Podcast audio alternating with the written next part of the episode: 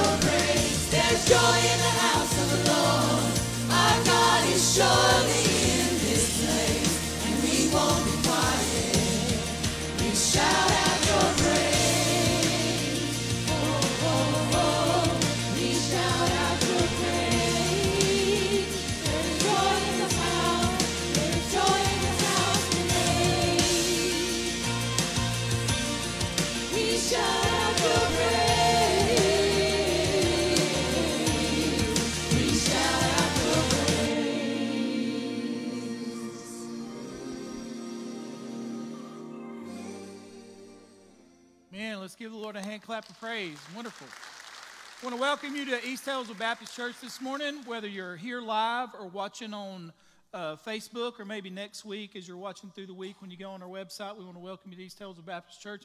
It's VBS week. I'm so excited. This is one of the greatest weeks uh, of the year for our church. I want to thank all those who are volunteer at our prayer time this morning, the first prayer time that we have this morning. We're going to ask all our volunteers to come forward and we're going to commission you as our missionaries this week. Thank you so much. 25% of all the baptisms in the Southern Baptist Convention every year come from VBS. It's very important. We set aside between $9,000 and $13,000 for VBS. That's how important it is for us, okay? I want to thank Justin for his leadership. Everyone who, who takes part this week, the decorations, aren't they awesome? This is all about kids. They're going to hear, listen, for five days, they're going to be focused on Jesus, celebrating God's greatness. So thank you so much for those of you who volunteer. We can't do it without you. Thank you for those that will be praying. Uh, we're just praying that God saves a bunch of people this year. Amen. That's what we're praying for. If you're a visitor to East Tazewell Baptist Church, you'd like to know more about our church, or if you'd be interested in church membership, Uh, inside your bulletin, there's a care card. Fill that out and put it back there in the baskets where we take up the offering so that we could have a record of that. We'd really appreciate it. Also, want to mention that next Sunday, our services will be in the sanctuary. And also, we'll be voting on our deacons for the upcoming church year, and their names are in the bulletin uh, if you'd like to read that. But just want to encourage you next week to remember that our uh, services will be in the sanctuary. Also, in the next week or two, our 2022 2023 uh, church budget will be out, and you can look at those. And then two weeks prior to our business meeting, which is the last Sunday in August, you'll be able to talk to our budget finance committee. If you have any questions, you can call me anytime, and we'll answer any questions that you have. Won't you stand with us with a smile on your face and welcome one another to the house of the Lord this morning?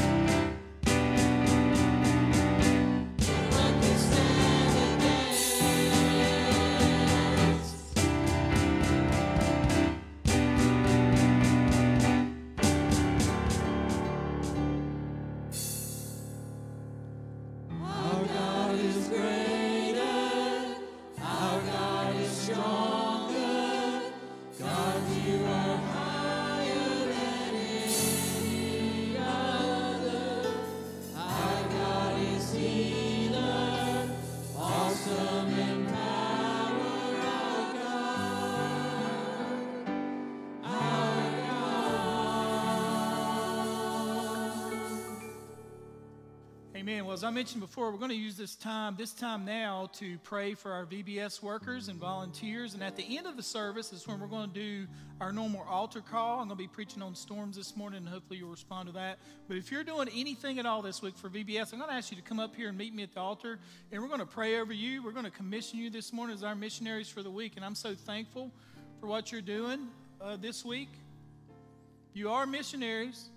As, you're, as they're coming, I, I one of the guys who uh, I, I'm, I'm a commentary reader. I love commentaries and love reading systematic theology. And one of the guys I read after, he said, this was his testimony. I want you to hear this. Y'all come on forward. It's, it's fine.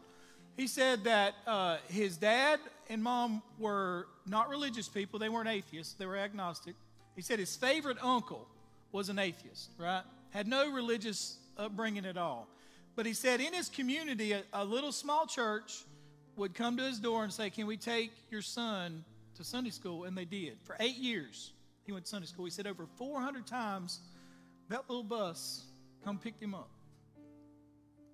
And he said, For 400 Sundays, I was lost. But he said, On the 401st Sunday, God saved me. He said, I'm so thankful that that bus didn't stop on 398.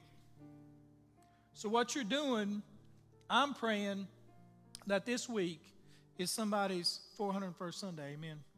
Some little kid's going to know Jesus this week because of you. And I'm so thankful for your, your willingness to serve. You didn't have to. You're going to get home at 9 and 9.30 every night this week, but it's okay. I pray God will give you strength and energy. It's going to be worth it. Amen. We're going to tell people about Jesus, celebrate God's greatness, and also have a lot of fun. I'm going to ask Mark, if he will, to pray for us during this time. Join me in prayer. Father, I pray you'd go before us. I pray you'd prepare our hearts. Lord, as we reach out, Lord, to young people, young people who don't know you, they don't know the love of God and the forgiveness of sin. And Father, I pray you'd go before us and God, that you'd prepare their heart. Lord, I pray you'd speak to them. I pray you'd draw them with your Holy Spirit this week. Lord, through the crafts, Lord, through everything that we do this week, Lord, to the times that we're here singing and rejoicing, I pray you'd speak to their heart. I pray you'd open up their heart, and Father, I pray you'd come into their life and be their Lord and Savior. And Father, we'll praise you and thank you, Lord, for your goodness and for your mercy that is everlasting. And Father, we pray for that this week. Father, we pray for divine grace and protection Lord, as we come on this campus throughout the week, and God, I pray you'd use us for your honor and for your glory and for the furtherment of your kingdom, that the advancement of the gospel might go forth and people might be born again. Father, would you pour out your spirit on each worker? Lord, this week, give them strength. Lord, when they've had a long day and they have to come in to church in the afternoon, God, I just pray you'd give them strength. And Lord, this I pray you'd just pour out Jesus in them, through them, Father, that others might know you. And Father, we love you because you first loved us. Help us to share that great news this week. We pray in Jesus' name. Amen. A hand clap of praise. Thank you so much for what you're doing for us this week. God bless you.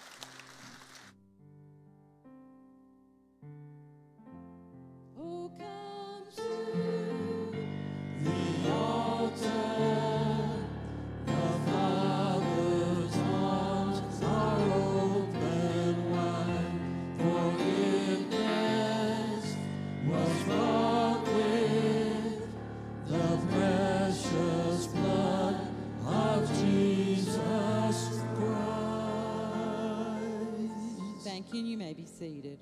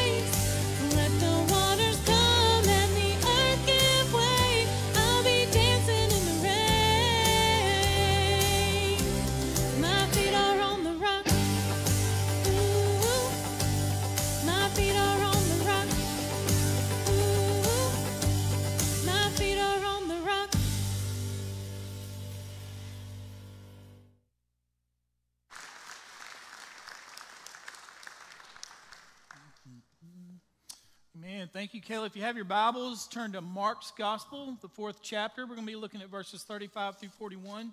It's not Tracy's fault. The, uh, the scripture in the bulletin, that's mine. I gave her the wrong chapter, but it's okay. If you will, stand with me, Mark chapter 4. We're going to look at verses 35 through 41.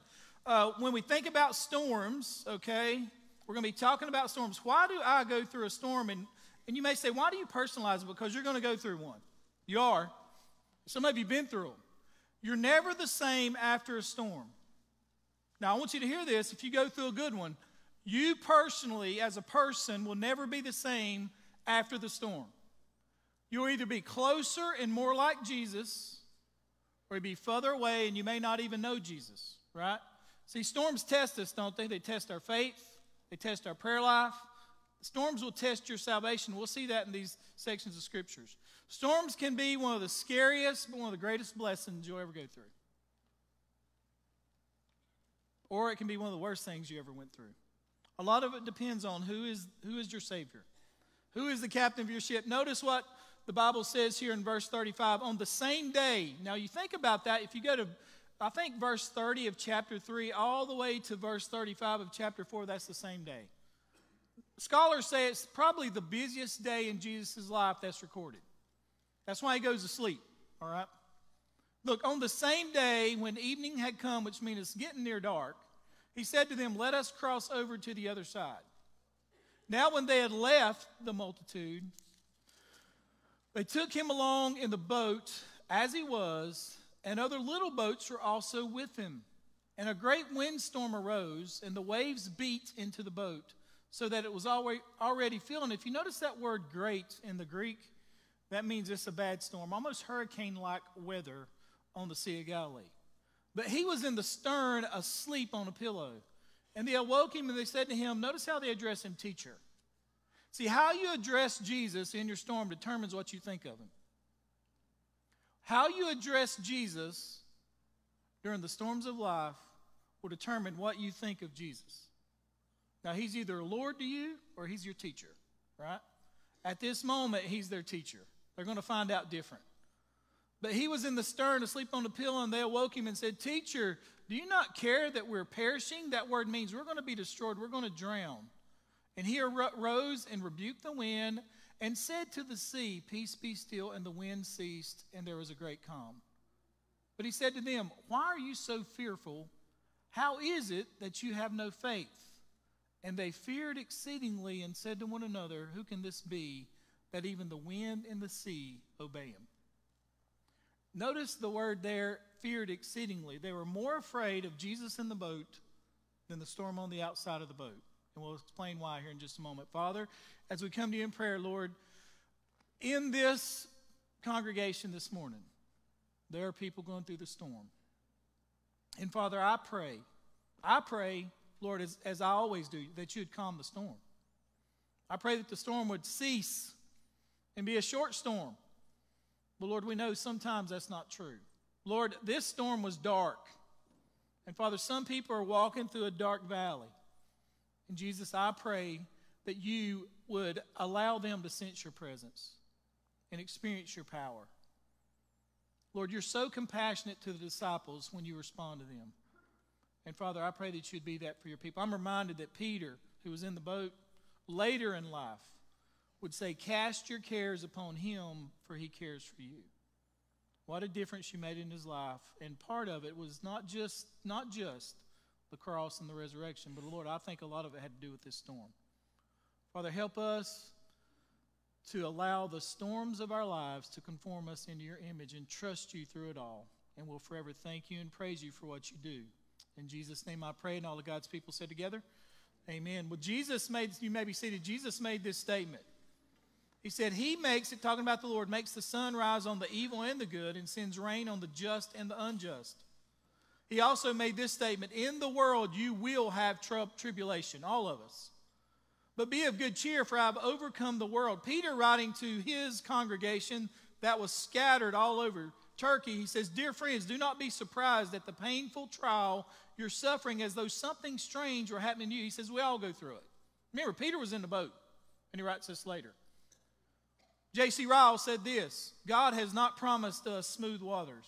He said, If you're a believer, you must reckon on having your share of sickness and pain, of sorrow and tears, of losses and crosses, of deaths and bereavements, of partings and separations, of vexations and disappointments. So long as you're in the body, He never. He has never undertaken that he will make them prosperous, rich, or healthy, and that death shall never come to their family. We are living in the world. Amen. We're living in the world. Notice some things about storms. Storms test us. Storms will test your faith or our faith. Storms are a test. This for the disciples. Now, if you read chapter 4 and parts of chapter 3, they have watched Jesus do some miraculous things. They have heard some of the best teaching that they've ever heard in their lives. They've seen Jesus heal people. They've seen Jesus, heard Jesus say, speak in parables, and then to them, he explained the parables. So they understood, had the best teaching, saw it, but still it hadn't grasped their mind. And Jesus says, You need a test. I remember when I was in high school, one of the things that scared me the most was my senior year, and I've shared this with you before, but I took advanced math. Okay? Probably one of the worst decisions of my life was taking advanced math. It was just so bad. I remember I would get in the class, and Miss Rufty would say this pencil, paper, question number one. That meant it was a pop test. And I remember just being so afraid. It's almost like I saw a cat or something. You know how you are when you see cats? You get so scared. And she would say that, and then I knew that was what she was doing is she was trying to test what I knew about that week. Okay, and most of the time I knew very little. Jesus sends this storm. See, there's no possibility to study for a pop quiz, is it? Too late. It's too late. I used to think I could take out my math book and just get a glimpse and pass the test. Don't happen. No, it didn't happen that way. And see, a storm sometimes is a pop quiz in your life. Jesus is testing his disciples. And their grade is going to be based entirely on whether or not they've been listening in class. One scholar said this this day started back in Mark 3 20, where he had a confrontation with some Pharisees who said that Jesus was possessed by the devil. They said, What? The miracles you're doing are from Satan, not from God. They heard that. Then Jesus' brothers came to him and tried to take him away because they thought he had lost his mind. They had saw that. He said, Go on. Then Jesus spent the rest of the day teaching. He taught the crowds in parables and explained them to the disciples. The entire uh, entirety of chapter 4 of Mark's gospel has been nothing more than the repetition of facts. Jesus was a teacher, of course, and they were learning. Jesus had been teaching them parables, and he said he would say this: Have you been listening? If you have ears to hear, listen. If you have ears to hear me, I know you're hearing me, but are you listening? And they would probably said yes, and then a storm came. They didn't listen too well. A storm came and it changed everything. But notice verse 35 on the screen. See, this is what storms will test us. On the same day when evening come, he said to them, Let us cross over, over to the other side. If Jesus says you're going to the other side, guess where you're going? The other side. If Jesus says you're going to the other side and a hurricane comes and you're in a boat, guess where you're going? The other side. If Jesus says you're going to make it to the other side and all the water dries up, guess somehow, guess what? You're going to the other side. And when Jesus told the disciples before they got in the boat, we are going to the other side, the storm came and guess what? They didn't believe him. I find that often people get this storm theology when things happen. There are 7,000 promises in the Bible, and one storm can wipe them all from our minds, can it? Listen, if a storm comes, this is still true. Come to me, all you who are weary and heavy laden, and I'll give you rest. Still true. If a storm comes to your life today, this is still true. I will never leave you, God says, nor forsake you. Still true. This is still true. If you're going through a storm, the Lord is close to the brokenhearted and saves those who are Christians. It's still true. Okay? It's still true. If a storm comes your way, or you're going through a storm, his grace is still sufficient. Let me ask you a question Do you believe God's word? Well, a storm, in a storm, you'll find out. I've seen a whole bunch of people that can sing in church, they can cry tears, they can come to the altar, they can teach Sunday school class. If you let a storm come, and all that can be wiped out in a moment. I ain't being arrogant about it either. I'm just telling you, I've seen it. Then I've seen some people, and I'm like, how do you go on with your life? All this happened. I've said this to our staff. I can't, I don't know what this what else this family can take. Still here, still loving Jesus, still serving. What a difference Jesus makes in the storm, amen. Do you believe in God's promises? They did when they got in the boat. But when the storm came, they stopped believing in this. We're going to make it to the other side, really. Jesus is asleep. We're about to die. They didn't believe it. It's amazing how one storm can wipe out all of God's promises. Notice the storm happened suddenly. Verse 37, the Bible makes the statement, and a great windstorm arose, and the waves beat into the boat. Look at the word boat. One archaeologist found parts of a boat, and this is something similar to what Jesus would have been on. If you'll show this picture of this boat, not the actual boat, but similar to what they would have been on. Okay, this is a recreation of an actual first century boat. Typically, these boats had a sail, if you'll see it, and they also had oars. Okay? If the wind was blowing just right, you didn't have to oar. See, there's another storm these guys get into later, and the Bible says they were straining at rowing. They were rowing against the storm. The Bible says it's at the breaking point. They couldn't row no more. In this one, they have the sail out because it's calm, and they're just going across the sea. It was so calm. One, one, one uh, scholar says if you study how it was written, they were just enjoying a nice, peaceful day, and then suddenly, Suddenly, here comes the wind. John MacArthur says he's been on the Sea of Galilee. If you'll notice this picture up on the screen, this is it. Isn't it beautiful? But you see the mountains around the sea? This is actually a lake. It's the lowest setting freshwater lake in the world. And because of the mountains around it, the, the lake sets so low, it's hot, hot air and then out from the mountains comes the cold air. I heard John MacArthur say he was on, the, on a boat one time going across, and he said, just so quickly, it's almost like you can see the wind, it just changes so quickly. And he said that, that day that they had to get back because the waves got pretty high. But he said if you study how this storm is mentioned, the waves got really high. One person made this statement. He said, The Sea of Galilee is somewhat a small body of water, about 13 miles wide, 7 miles across, and 150 feet deep. What makes it unusual and sometimes dangerous is that it's about 700 feet below sea level and it's surrounded by mountains. And he says, when that warm air over the lake and the cold air that comes over the tops of the mountains and down into the lake, when that cold air and warm air mix, you get storms. John MacArthur said scientists have done research on this lake through the years to study it. It's, it is different than any of the all, all other bodies of water in the world, and what particularly makes it unique is this fact that it's subject to very, very severe winds. And he said this it couldn't have been a better place for the Lord to demonstrate his power over nature. And that's exactly what he does. He says, Luke tells us they were just sailing along, and he says he uses a very specific verb because this story is in Mark, Luke, and Matthew's gospel.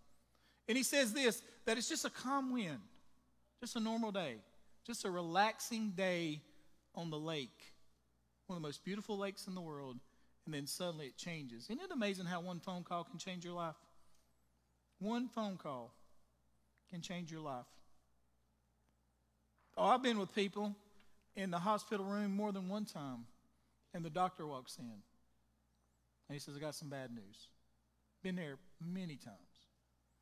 Things are fine, surgery went well, blood work looked good, and then all of a sudden something changes. Life has changed forever. Forever. Sailing alone in life, alone. Things are so good. Then all of a sudden you hear the wind blowing. Gosh, your life's changed forever. They were just sailing. I love how Luke put it. They were just sailing along. And then the Bible says in verse 37 this fierce wind came. That word fierce, it means that this, it means mega fierce gale. Somebody said that it's, it's almost where you get the word earthquake, cyclone, hurricane. And then Matthew adds this it's getting dark. Man, nothing worse than a storm at night, is there? There's nothing worse than that. Storms will test your faith. Storms also test our prayer life. Notice what the Bible says. Now, notice how they prayed. And a great windstorm arose, and the waves beat up on the boat so that it was already filling the boat. See, the time to pray is when you hear the wind, right? They wait till they're about to go under. And they awoke him and they said, Teacher, do you not care that we're perishing? See, they're making their petition. Jesus, do you not care? Jesus is asleep. If you study Luke's uh, um, explanation of this, of this story, he indicates that as soon as Jesus lay down, he went to sleep. That shows his humanity. Then he gets up and he shows his deity and he calms the storm. But he, right now he's sleeping and they wake him up and say, Do you not care that we? He says, You're going to die with us. See, they had the wrong view of who Jesus was at this moment in their life. But they pray and they wait till they, they wait until the last moment to pray. Do you, do you realize how important prayer is in your life? I'm amazed at the number of people who wait till the very end to pray. It's almost like whenever somebody's lost in your family and you wait till they're on their deathbed to share Jesus with them. Why wait that long? Don't wait until then when they're medicated and we don't know if they understand what we're saying to them. Don't wait till then. Don't wait to pray when, before, until the storm comes. One, one person made this statement, Daniel Henderson. He said this Prayerlessness is my declaration of my independence from God. See, they were trying to handle this storm themselves, they were fishermen. What they were really saying up to this point is God, I don't really need you. I can handle this on my own. It's like the psalmist said He says, Some trust in chariots and some trust in horses, but we are going to trust in the name of the Lord our God. There's a lot of chariots in America today that people are trusting in. See, the disciples are trusting in their great sailing skills and they found out they didn't have none when it come to the storm. Why do you wait to pray? When Samuel Chadwick said this, one concern of the devil is to keep Christians from praying. He fears nothing from prayerless studies, prayerless work, and prayerless religion. He laughs at our toil, mocks at our wisdom, but he trembles when we pray. Isn't it amazing? I'm going to give a, I'm, gonna, I'm preaching on storms. I'm going to give an invitation, and some of you won't even come down because you're too proud. You won't come down to the altar because you're too proud. And you know what Satan says? Stay in your seat. Stay there. Handle it yourself. Be like these disciples. Wait till the water's up to here and then say, Jesus, can you help me out? Wait till then. You know why? Because you're going to be tempted to say, I can handle this on my own, and you can't.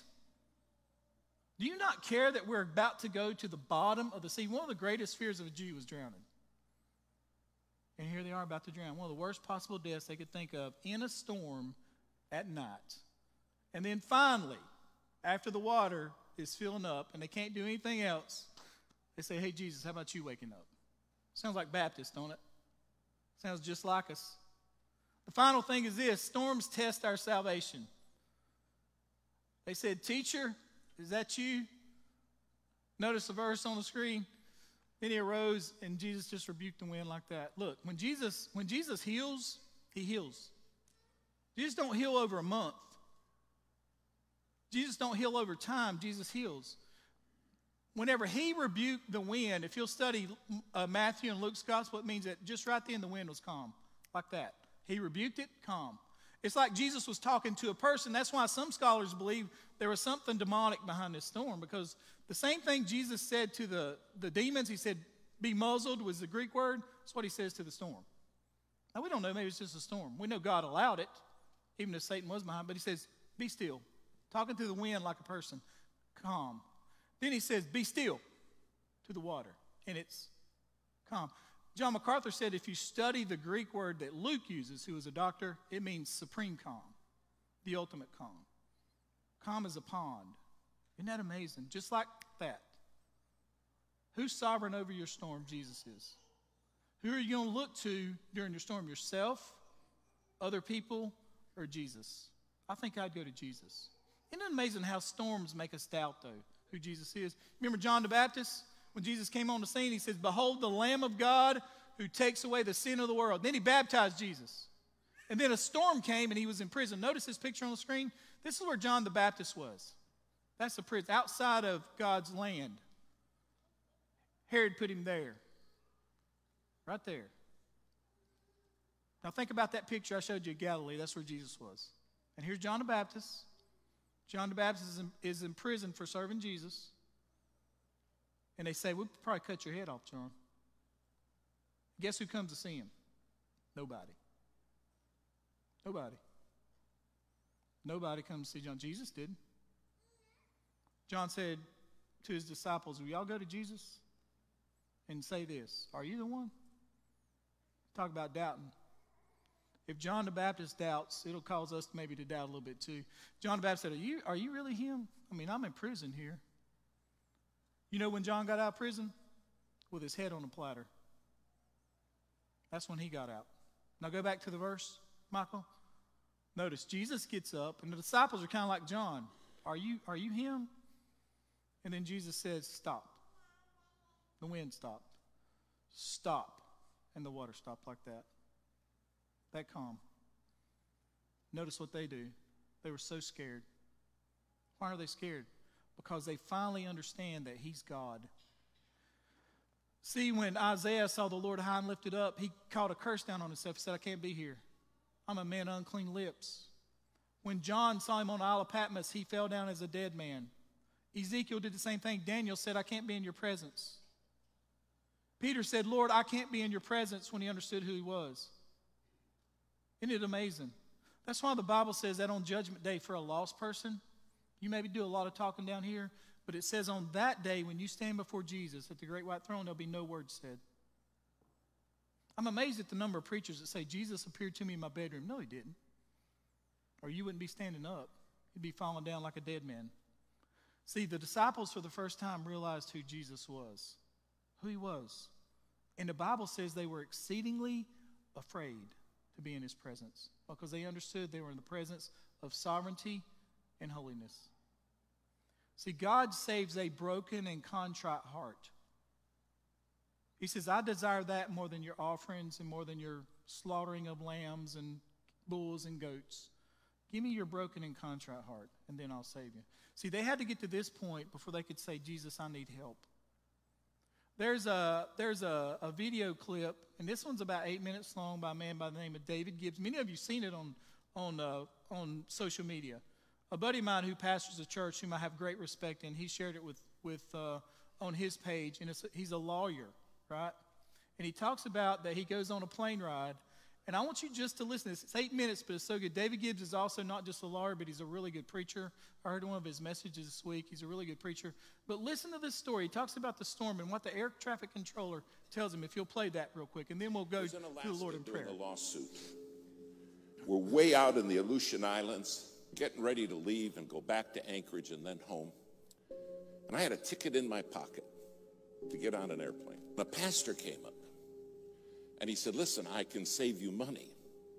I said, How's that? He said, I flew a small airplane up here. And I fly a small airplane, and I can take you in my little airplane, and you can save your ticket. And this did not sound, I said, Gee, thank you so very, very much. But I've got this ticket. We'll just make our way on home, me and this other lawyer with me. He said, No, no, no, you gotta do it, you gotta do it. And against every better judgment I had, I said, Okay. Well, we went out to the airport, took us by his little plane, and I looked at it, and I thought, Well, one good thing, it's shiny. Then he walked around it. We got in. He's on the left front, I'm on the right front. The other lawyer's sitting right behind me. And he started it up, and it started up just fine. Well, we taxied out. I said, Should we pray? He said, Yeah, that's a good idea. We normally don't. I said, Well, this time we're gonna. and I'm telling you, I prayed five, eight minutes. I prayed a long time. We went and got on the runway. He starts down the runway. The plane lifted off ever so gently, and we start climbing. And it's wonderful. Not a problem in the world. We started climbing, and we flew probably three, four minutes and something happened that will never leave my mind. The pilot turned to me and he said, We're going in the clouds and I can't fly in clouds. They make me pass out. I said, Clouds make you do what? now, it's been cloudy all day. And we go right up into the clouds and you can't see anything. And he looks at me and his eyes roll back in his head and he starts mumbling and he passes out. Passed out cold. Now I grabbed him and I shook him and I said, Come on, you got to wake up so I can kill you. Now we're in the clouds flying along with no pilot. And my friend in the back seat said, We're dead, aren't we? I said, There's a very good chance of that, yes. He said, What are we going to do? I said, I don't know. But there was a radio right there, and I handed him the microphone and I said, Start asking for help. So he's in the back seat reaching up and he said, Hello, hello. We didn't know any proper radio etiquette. All we were saying was hello. And somebody answered back, hello, hello. Don't you guys know proper radio etiquette? And I said, give it to me. I said, we don't know nothing. Tell them we're in an airplane with a passed out pilot and we don't know how to fly this plane. The guy said, I'm a freighter flying out of Anchorage on the way to Tokyo. And he said, You're telling me you have nobody who can fly that plane with you? I said, Tell him that's correct. Now you got to understand, I am sweating bullets. He said, The first thing I'm going to do is start circling so I don't lose you because I'll fly out of range of your radio and you won't have me anymore. And he said, I'm going to get Anchorage Emergency for you. And Anchorage Emergency will be the people that can maybe help you. Try to save your life. After about five minutes, Anchorage came on, said, We understand you have a passed out pilot, and those of you do not know how to fly that plane. We said, That's right. They said, Well, the first thing we got to do is find you. And I'll never forget what this man at Anchorage said. He said, My job is to get you home safe. He said, That's my job. But he said, Here's the deal. If you want me to get you home safe, you got to promise me you'll obey my voice. He said, You can't see me, but I can see you. And he said, If you're not going to obey my voice, you're going to die. When you can't see anything, you have no idea how disorientated you become. Finally, he said, Okay, I found you. Now hear me clear. He said, You're four minutes from a mountain. He said, You're going to crash in that mountain and die. Follow my voice. I never said, I have to follow your voice. Is that reasonable? You see, I understood without his voice, I had nothing. And do you understand? Without God's voice, you have nothing. Nothing. Finally, he got us turned. And he said, I'm freezing all the traffic in the area. He said, It's going to take me an hour and a half to get you to Anchorage, and there's a lot of weather between you and Anchorage. You're in for a rough ride. And he said, I want you to hear me. I don't want you to look at what's going on outside. I don't want you to pay attention to the storm, just my voice. He said, If you start watching the storm, you will die. But I'll take you through it. Now, because they cleared all the traffic, several pilots those nighttime freighters, those 747s, started talking to us. They said, We're praying for you, men. You're going to make it. But listen to the voice. That's the key. They said, Trust the voice.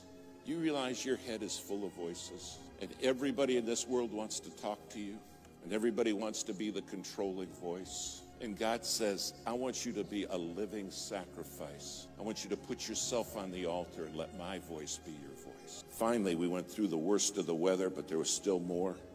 And then the voice came back and it said, Now, I'm going to line you up. He said, I'm going to bring you in right down the runway. And at the foot of the runway are some lights, and they're in the form of a cross. He said, Don't you forget this. The cross is the way home. Finally, he's bringing us down. We still can't see anything. And all he kept saying is, Stay with me. My sheep, the Bible says, hear my voice and they follow me. Finally, just a couple hundred feet off the ground, we saw the cross. I landed the plane. In fact, I landed it seven times. Finally, it all came to a stop, and the minute we stopped, the pilot woke up. The voice said, Thanks for listening. I watch them crash and burn all the time because they won't follow my voice. They don't understand I'm the one who can see them even when they can't see me. But they get the voices in their head and they kill themselves. They self destruct.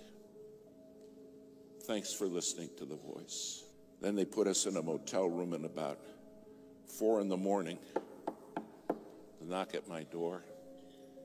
And I opened the door and a man was standing there. He said, Hello, David. I said, You're the voice. You're the one who got me home. He said, I am. Do you understand one day you're going to stand before him and say, You were the voice? You're the voice that brought me home. If you're not on that altar as a living sacrifice, your head's full of voices. And then we wonder why kids crash and burn. We wonder why marriages are shattered.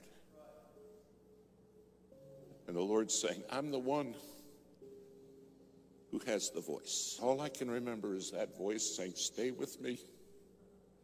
Stay with me.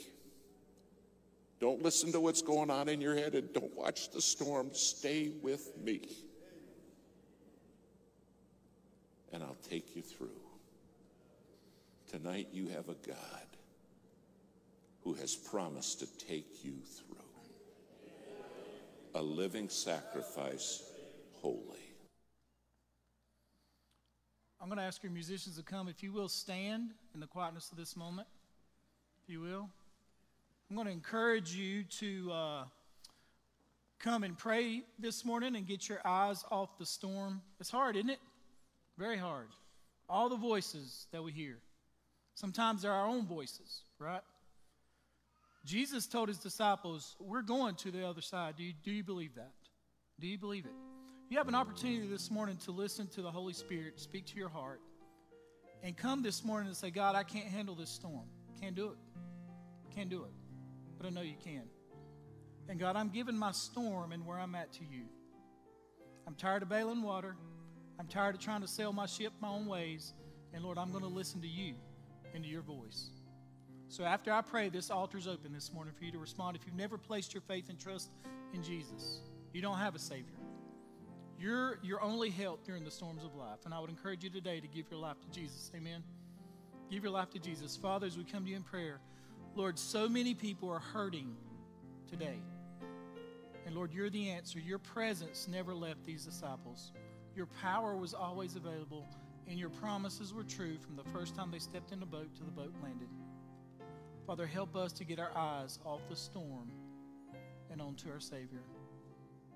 In Jesus' name I pray. Amen. As Sharon leads us in this song, you respond as the Lord leads you this morning.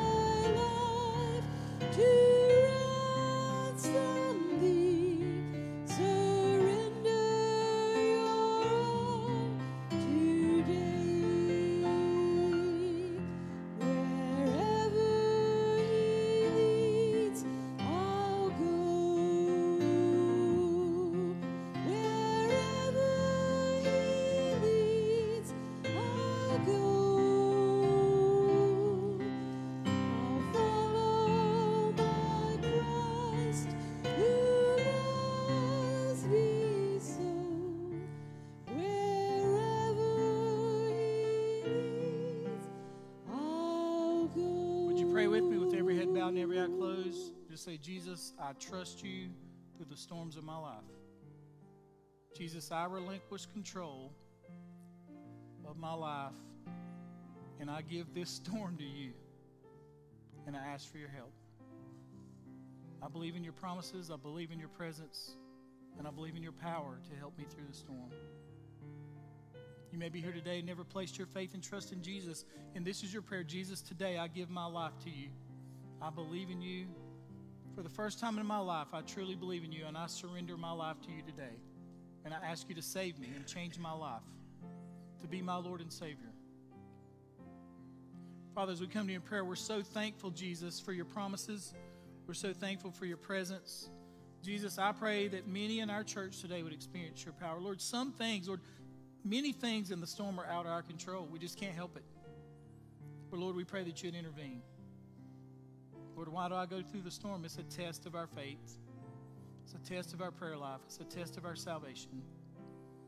Lord, when we come through it, we're different people for your honor and for your glory. Lord, use the storms of life to conform us into your image and make us who we are today and who you'd have us to be, Father. In Jesus' name I pray, and all of God's people said together, Amen. God bless you. Thank you so much for being here this morning. If you're going to serve in VBS, all the uh, information about that is in your bulletin.